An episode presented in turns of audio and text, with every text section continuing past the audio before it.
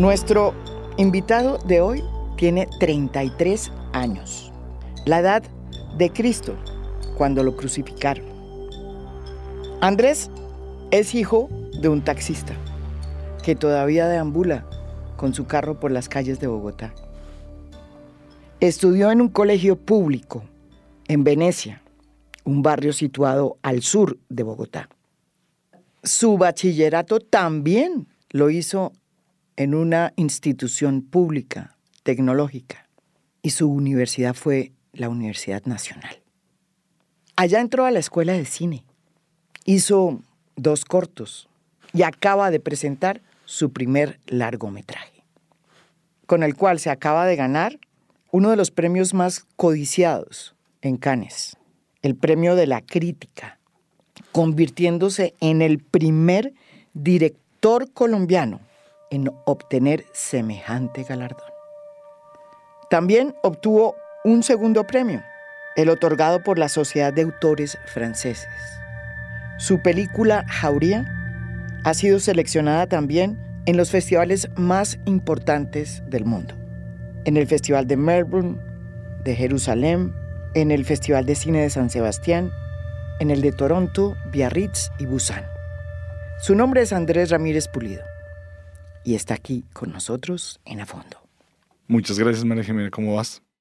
No les voy a contar la película de la jauría, porque la idea es que ustedes la vean. Pero desde luego, en la historia de este centro experimental que está situado en una parte de la selva colombiana, que puede ser cualquier selva, llegan unos jóvenes que no pasan más de 16 años, que han sido unos balandrines y que son lo que nosotros hemos conocido como niños sin futuro, sicarios varios de ellos. Ellos llegan allá y empiezan a estudiarse ellos mismos a través de reflexiones que se suceden en ese lugar y uno encuentra, Andrés, una referencia muy importante, siempre al tema de su padre, su pésima relación con su padre y su buena relación con su madre, cosa que ya hemos visto en otras películas de Colombia que tienen que ver con estos muchachos. ¿Usted qué trató de hacer en su película La Jauría que no hayan hecho otros, otros directores de cine? Digamos que no solo la película, sino los cortos que están realmente relacionados vienen como de dos, tienen dos columnas vertebrales. En un primer momento inconscientes para mí. Y una tiene que ver con un tema más personal, em, que son algunas inquietudes como por qué nos marca tanto la figura paterna en la infancia y en la adolescencia. Eh, y cómo a veces se nos pasa la vida tratando de mediar o encontrar, eh, eh, reconciliarnos con esa figura. Y ahí va la segunda columna, digamos, la segunda columna vertebral de, mis proyectos, que es, em, digamos, esa figura paterna nos marca ya sea por su ausencia, su violencia, pero también su, amor, porque también he encontrado otras personas donde la protección o el amor o la cercanía de la figura paterna marca también, digamos, el carácter de la persona. Y otra pregunta que estaba ahí muy cercana era, ¿puedo cambiar en la vida? ¿Puedo desprenderme de eso que he heredado, no sé si en mi ADN o en mi cosmovisión de la vida que me han heredado mis padres?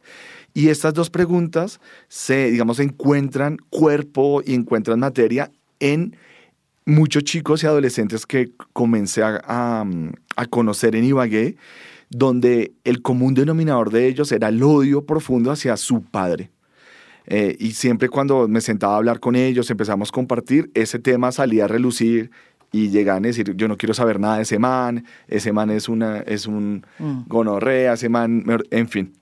Eh, y totalmente con, contrario con su mamá. Su mamá la aman, la tienen tatuada en el cuerpo, su nombre, su, su rostro. Así que, digamos, estas dos es, es, un tema más personal, pero que se refleja en algo más global, en una generación de chicos heridos y una generación de chicos em, que se conflictúan con esa figura, son como el germen del, de, mi, de, trabajo. Es indudable no ver en eh, su cinematografía y en esta película, sobre todo de La Jauría, una mano, una mano invisible del cine de Víctor Gaviria. Víctor Gaviria, como bien eh, conocemos, fue el primero que empezó a trabajar con actores naturales, pero también fue el primero que se fue a los barrios, a los barrios de las comunas de Medellín, a volver actores a esos sicarios, a esos niños jóvenes sin futuro que empezaban a aparecer por cuenta del dinero del narcotráfico. Es la verdad.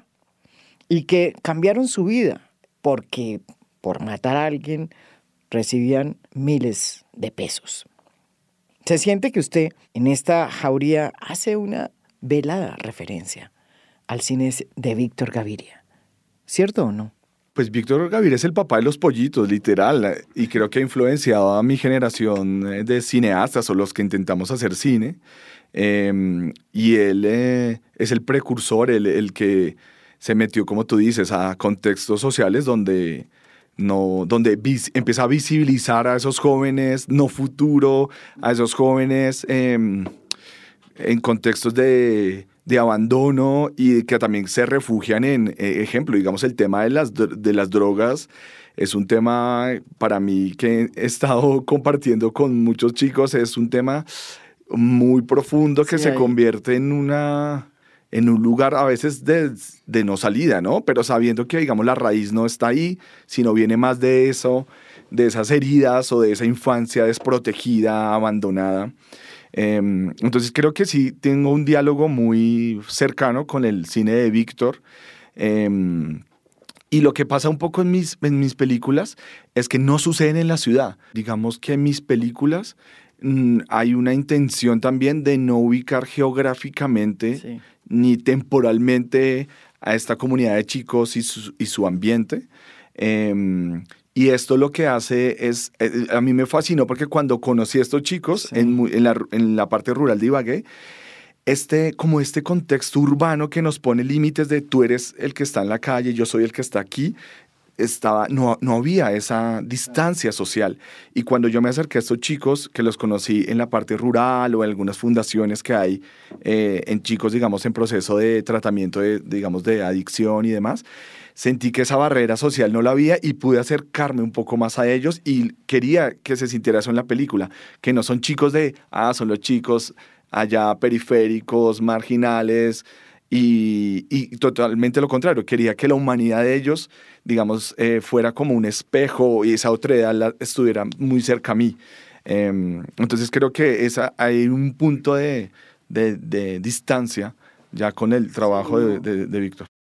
Es cierto, usted eh, saca a esos jóvenes sicarios que siempre hemos visto en motos en las comunas y lo lleva al campo, a este centro de rehabilitación juvenil que usted sitúa en la selva del Tolima, que puede ser una selva cualquiera en América Latina. Totalmente. Y lo que has dicho lo, lo he escuchado en los festivales internacionales donde he ido. Es como, había una intención muy fuerte en mí de, de hacer una ficción, de hacer una fábula realmente. Y eso primero era de, digamos, no encasillar la película en un contexto social, político eh, y hasta histórico.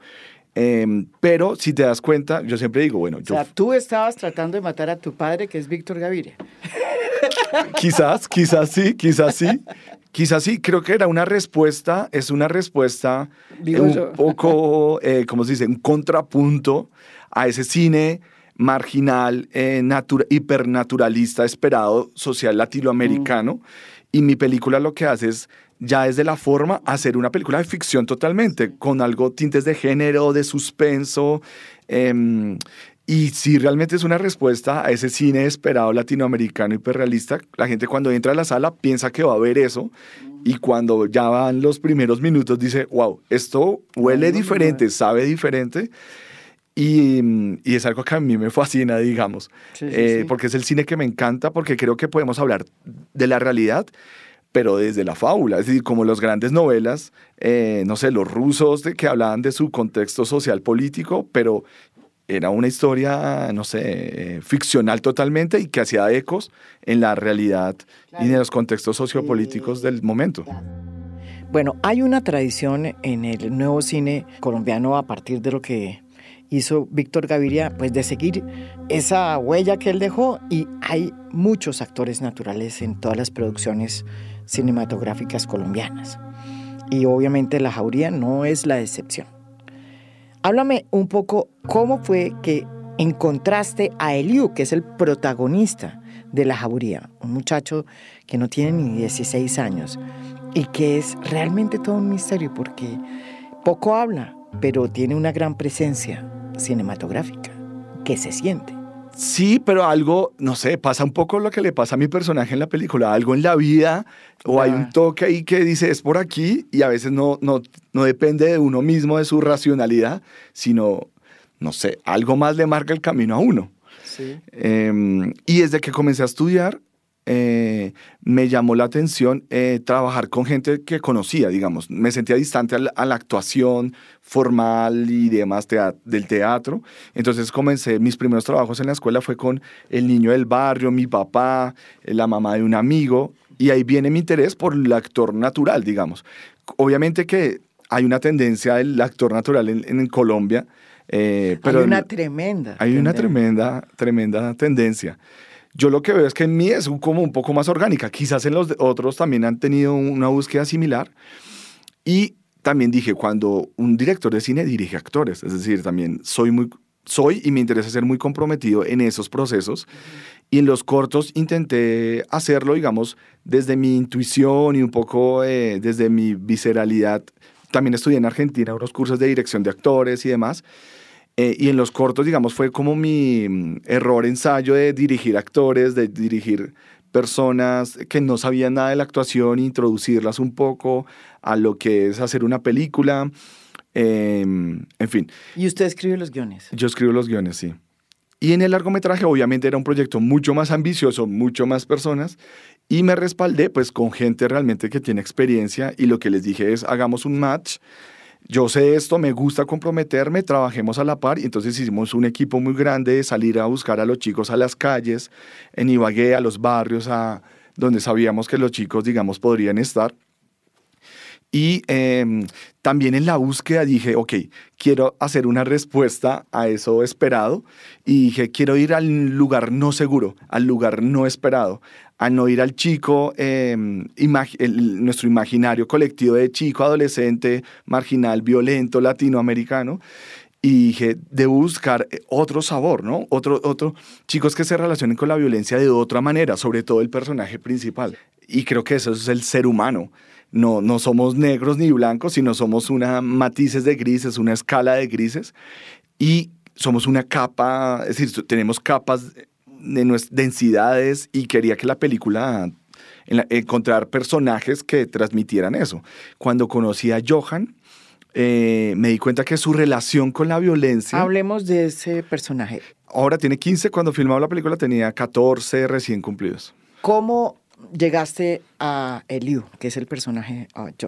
Pues a Johan lo encontramos en un... Eh, a Johan lo encontramos eh, en un río, en un domingo recuerdo que parte del equipo se fue a, mirar eh, a estos ríos que son eh, cercanos a estas ciudades tropicales que también hay en Ibagué, a Char Charco, como dicen en, Medellín, eh, y Johan estaba ahí con su familia, mm, digamos, disfrutando el domingo.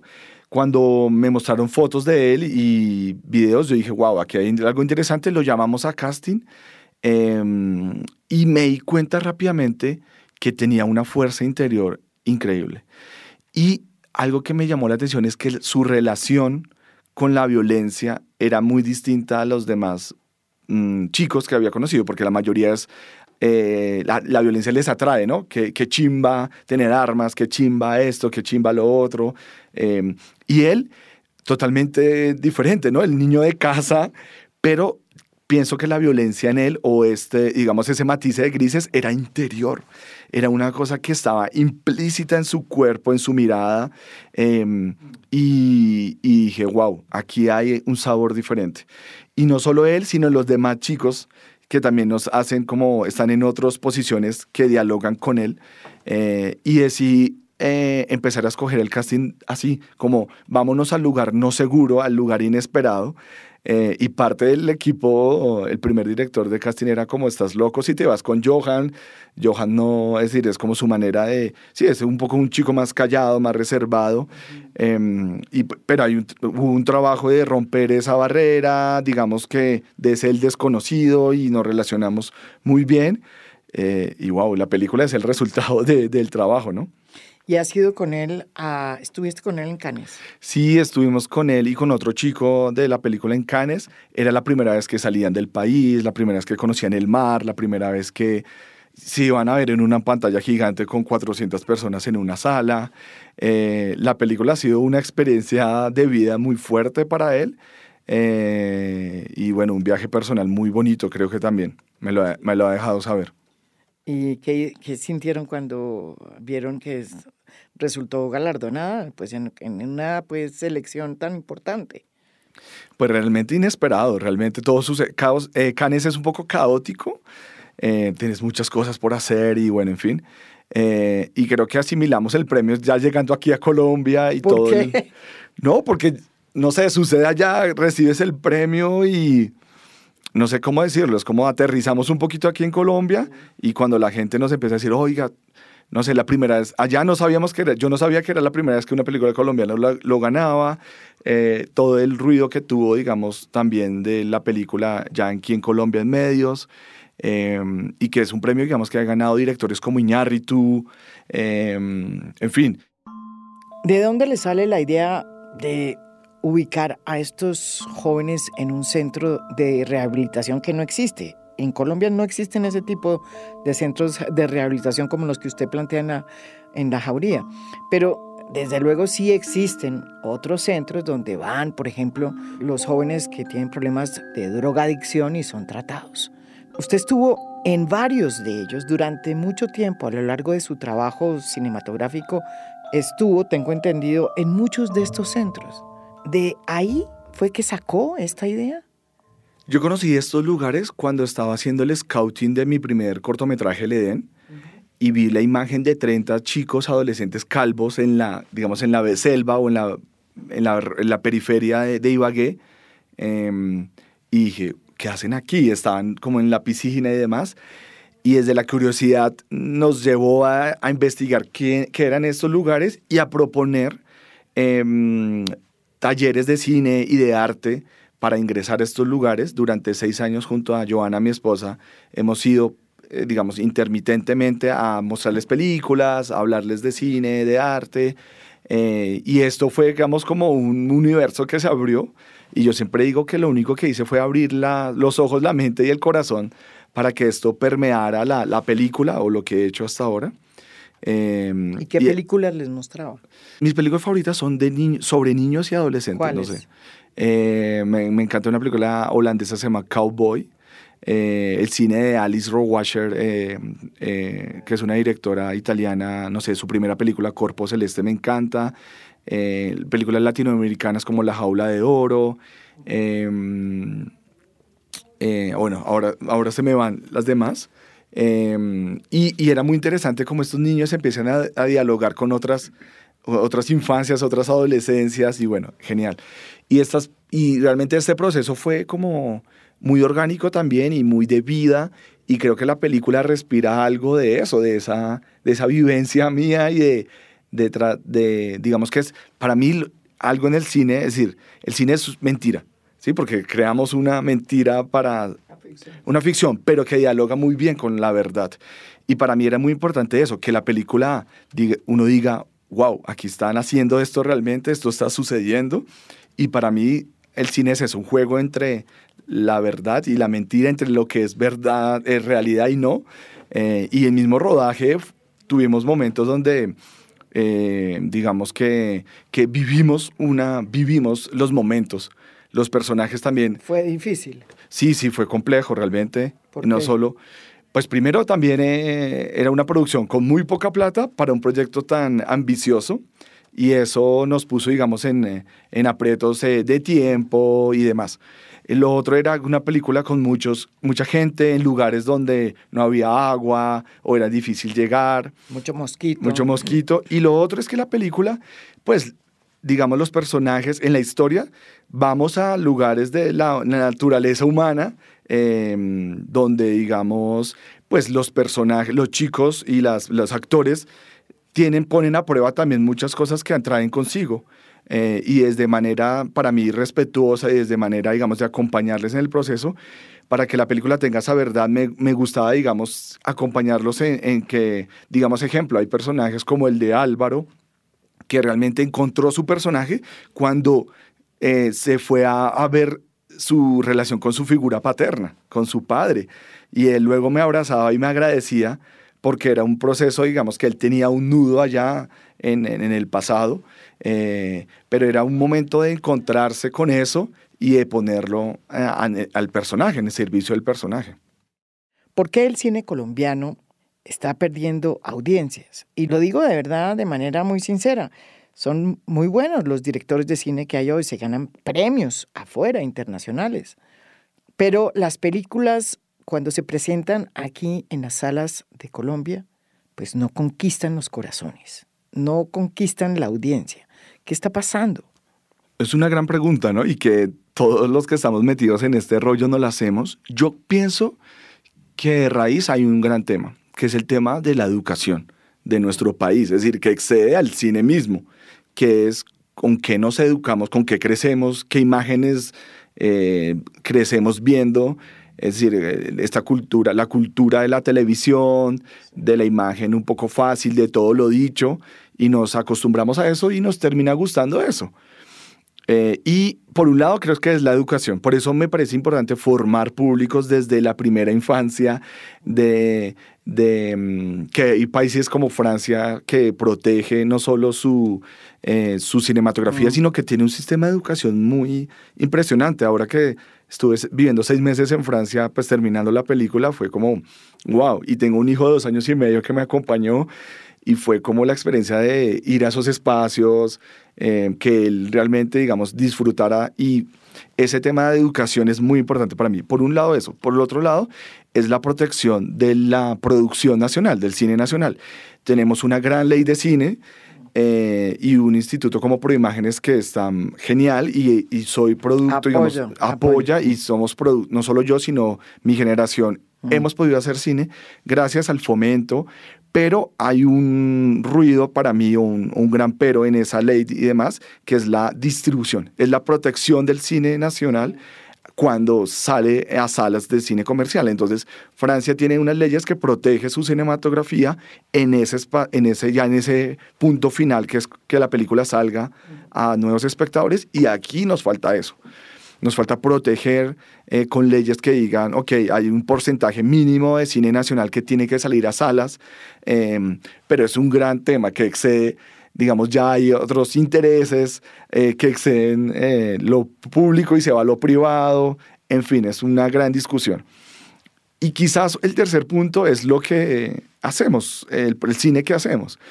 Pero que creo que hay cine muy interesante que primero le cuesta encontrar los espacios y segundo, que digamos, son, los públicos son muy reducidos por ese mismo tema de la educación, que no estamos acostumbrados a ver ese cine que nos propone pensar o vernos o reflejarnos ahí y que si, digamos que los que hemos experimentado eso, vemos una belleza y una riqueza que nos gustaría que los demás también la probaran. Sí entiendo que, digamos, 10 años atrás había una, una producción visible ¿no? Porque hay otro cine que es más invisible, más visible de, de tratar temas narcotráfico, guerrilla y demás, y que la gente eh, piensa en cine, Colombia, cine colombiano y solo piensa en eso. Solo piensa en eso. Pero en esas temáticas, em, ah, en esas temáticas, eh, guerrilla, conflicto armado, eh, violencia y de, no sé, pero violencia, digamos, muy de este tipo, ¿no? Em, y creo que el espectador ah, desde hace 10 años dice, ah, eso es el cine colombiano, ya no quiero ir a ver. Eh, pero como tú dices, ahora hay nuevas miradas y miradas que se ramifican eh, de, de, distintas maneras. Y digamos lo que ha pasado con la jauría es eso, que la gente cuando entra a la sala piensa que va a encontrar la eh, típica esperada película colombiana de violencia, conflicto armado. Y cuando, digamos, vive la experiencia, se da cuenta que la película eh, es, juega otras apuestas. Em, igual, digamos, si hay rastros, digamos, en mi película hay rastros, de, rastros y huellas de toda esa violencia que no está en primer plano, sino está más alrededor. Entonces pienso que es, tenemos una gran tarea de reconciliarnos y encontrar esas audiencias, eh, pues nada, encontrar y reconciliarnos con, con, nuestro público, con nosotros mismos. Pero mira que es algo que no solo pasa en Colombia, pasa en otros países, que el cine que menos se ve es el cine que se hace en su propio país. Sí, sí sobre todo en Latinoamérica, pienso yo, en Latinoamérica. ¿Cómo fue la producción de esa película? ¿Quiénes intervinieron y si fue una coproducción? Me imagino que sí. Es una coproducción con Francia, sí. Eh, en Colombia la, está producida por Valiente Gracia, que es nuestra empresa pequeña productora, eh, que ahora es grande, no enteras, que va a ser, que, espero que, Espero que sea grande, sí. Sí, no, no solo en, en, producir mucho, sino pienso que es, sostenernos en el tiempo sería lo ideal. Y es coproducido por Alta Roca Films, que es una productora de París, en Francia. Em, y bueno, eh, Pyramid Internacional, que es el que lleva las ventas internacionales y la distribución afuera. Y Cine Colombia ha entrado em, para ser el distribuidor en, el, en Colombia, en el territorio nacional. ¿Y cuántos años duró haciendo usted esta película? Creo que llevo cinco, seis años, cinco o seis años. Wow. Es toda una, eh, sí, pero esa, hacer cine todavía en Colombia. Hacer cine es un, para mí es un doble paso de fe. Eh, hacer arte es un paso de fe, pero hacer cine es como un doble paso de fe para mí. Sí, ¿por qué? Porque es, es un arte que depende no solo de ti mismo, sino de tantas cosas, de, dineros, de otras personas, de que la misma vida te, te, no sé, se cuadren muchas cosas y en el camino uno dice, ¿voto la toalla o no la voto? Eh, y creo que la fe, y yo, yo soy un hombre de fe, eh, así que creo que en muchos se ha puesto esa fe a prueba muchas veces haciendo cine. Andrés, usted es de un barrio del sur de Bogotá. Estudió en un colegio público, elemental y bachillerato, y después llegó a la Universidad Nacional Pública y estudió cine. ¿Cómo es que en tan poco tiempo, usted tiene 33 años, en tan poco tiempo hizo dos cortos y este primer largo con el que gana un premio de la crítica muy importante en Cannes. Es el primer director de cine colombiano que se lo gana, ni Víctor Gaviria. ¿Cómo llegó? ¿Cómo llegó al cine? Yo no llegué al cine por la cinefilia. Entonces, eh, digamos, mi familia no tenía una relación cercana con el arte, digamos una relación normal de, no sé, de, ir al cine de vez en cuando. Yo crecí pues viendo las películas de niños, digamos. ¿Cuáles? No sé, Dumbo, El Rey León o cosas así, digamos. Em, yo, eh, algo que me marcó es que mis papás me metieron a un colegio técnico en Fátima, Venecia, al sur de Bogotá. Y yo siempre les digo a mi papá que muchas gracias por haberme metido ahí porque me di cuenta que nada de eso me gustaba en la vida, ni carpintería, ni nada técnico, ni ingeniería. Y luego la posibilidad de entrar a la universidad era la universidad pública. Mis dos hermanas ya estaban en la nacional y mi mamá dijo, pues mi hijo, miren que le gusta la nacional, inscríbase. No tenemos más, más opciones, digamos que nos gustaría otras cosas, pero no hay más caminos. Em, entonces yo por descarte empecé, por aquí no es, ingeniería no es, y llegué a las artes y dije, bueno, talento de músico no tengo, ni la disciplina.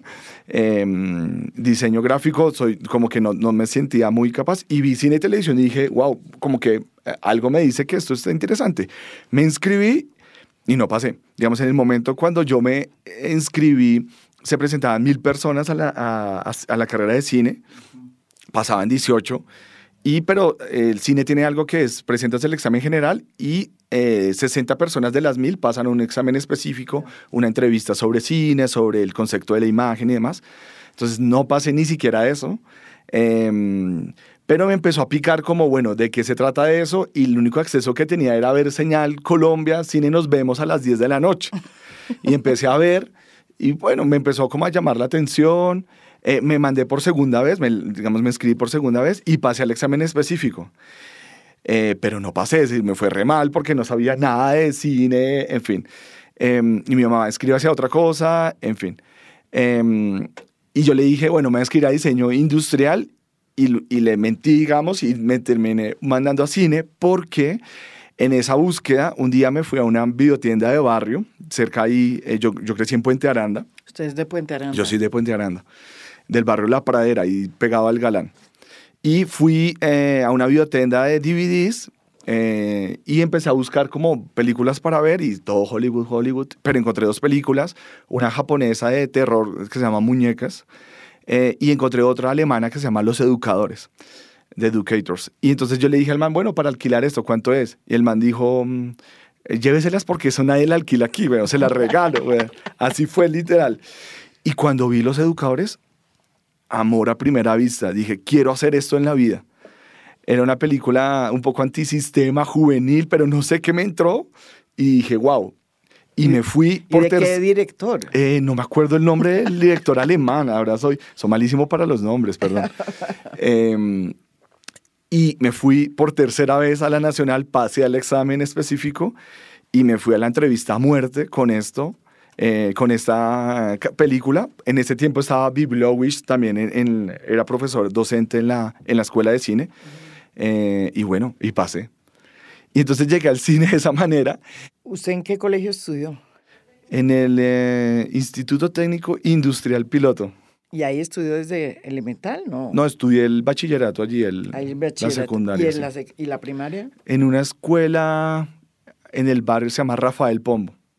Toda mi educación, me, afortunada o desafortunadamente, es pública, digamos, desde el, desde el jardín hasta el magister, digámoslo así. Tanto que critican a la, a la universidad pública y a la educación pública, mire. Yo la defiendo, digamos. Yo, yo sí, obviamente, y estoy agradecido pues tampoco estuve en lo privado como para saber qué, qué es lo privado, ¿no? Pero, pero no, digamos que también depende, son muchas variables. Y estoy agradecido pues por, por mi familia, por el contexto en que viví. Em, nada, también hay gente que se sorprende un poco de todo. ¿Qué hacía su papá? Mi papá es taxista, toda la vida ha sido taxista y sigue siendo taxista acá en Bogotá. ¿Y su mamá? Mi mamá es, eh, bueno, trabajó en muchas cosas, pero ahora es ama de casa. Eh, y bueno, trabajó en el aeropuerto algunos años. Eh, hay historias también muy interesantes ahí.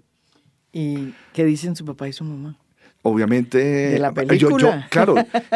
Porque la película es un cuestionamiento profundo de la familia. Sí. Eh, yo estoy esperando. Mi papá, a ver, mi papá. A la figura del padre, a la figura en general de todo lo que pasa en las familias. Mi papá y mi mamá no han visto la película y realmente estoy nervioso de que la vean en el sentido en. Eh, eh, en el sentido en que obviamente son mis raíces y es el diálogo que tengo con esas raíces.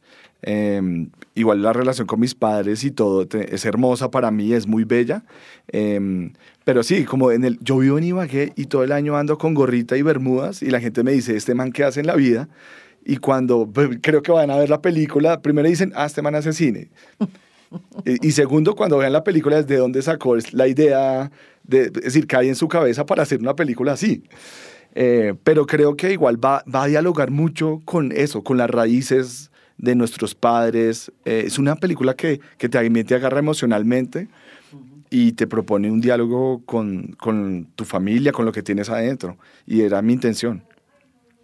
En todo caso, eh, ¿la película va a salir el? El 20 de octubre va a estar en salas de cine comercial, está distribuida por Cine Colombia, pero se va a ver en muchas salas en Bogotá, en las ciudades principales, y esperamos llegar también a otras ciudades donde creo que la película va a tener una, un eco muy bello, porque en, en Ibagué es una de esas ciudades donde no se hace, se hace muy poco cine, no se ve tanto cine colombiano, y espero que llegue a estos territorios y dialogue con los jóvenes. Me interesa que los jóvenes se encuentren esta película porque para mí es como una carta de amor a esa realidad de tan, tan, tan fuerte que, que la película retrata. Esto es A Fondo, un podcast original de Spotify. Mi nombre es María Jimena Duzán.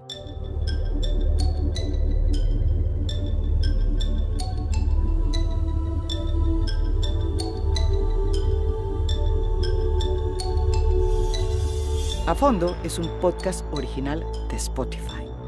Producción general, Lucy Moreno. Editor de contenido, Michael Benítez Ortiz. Edición de audio, Carlos Bernal y Blue Velvet. Música original del maestro Oscar Acevedo.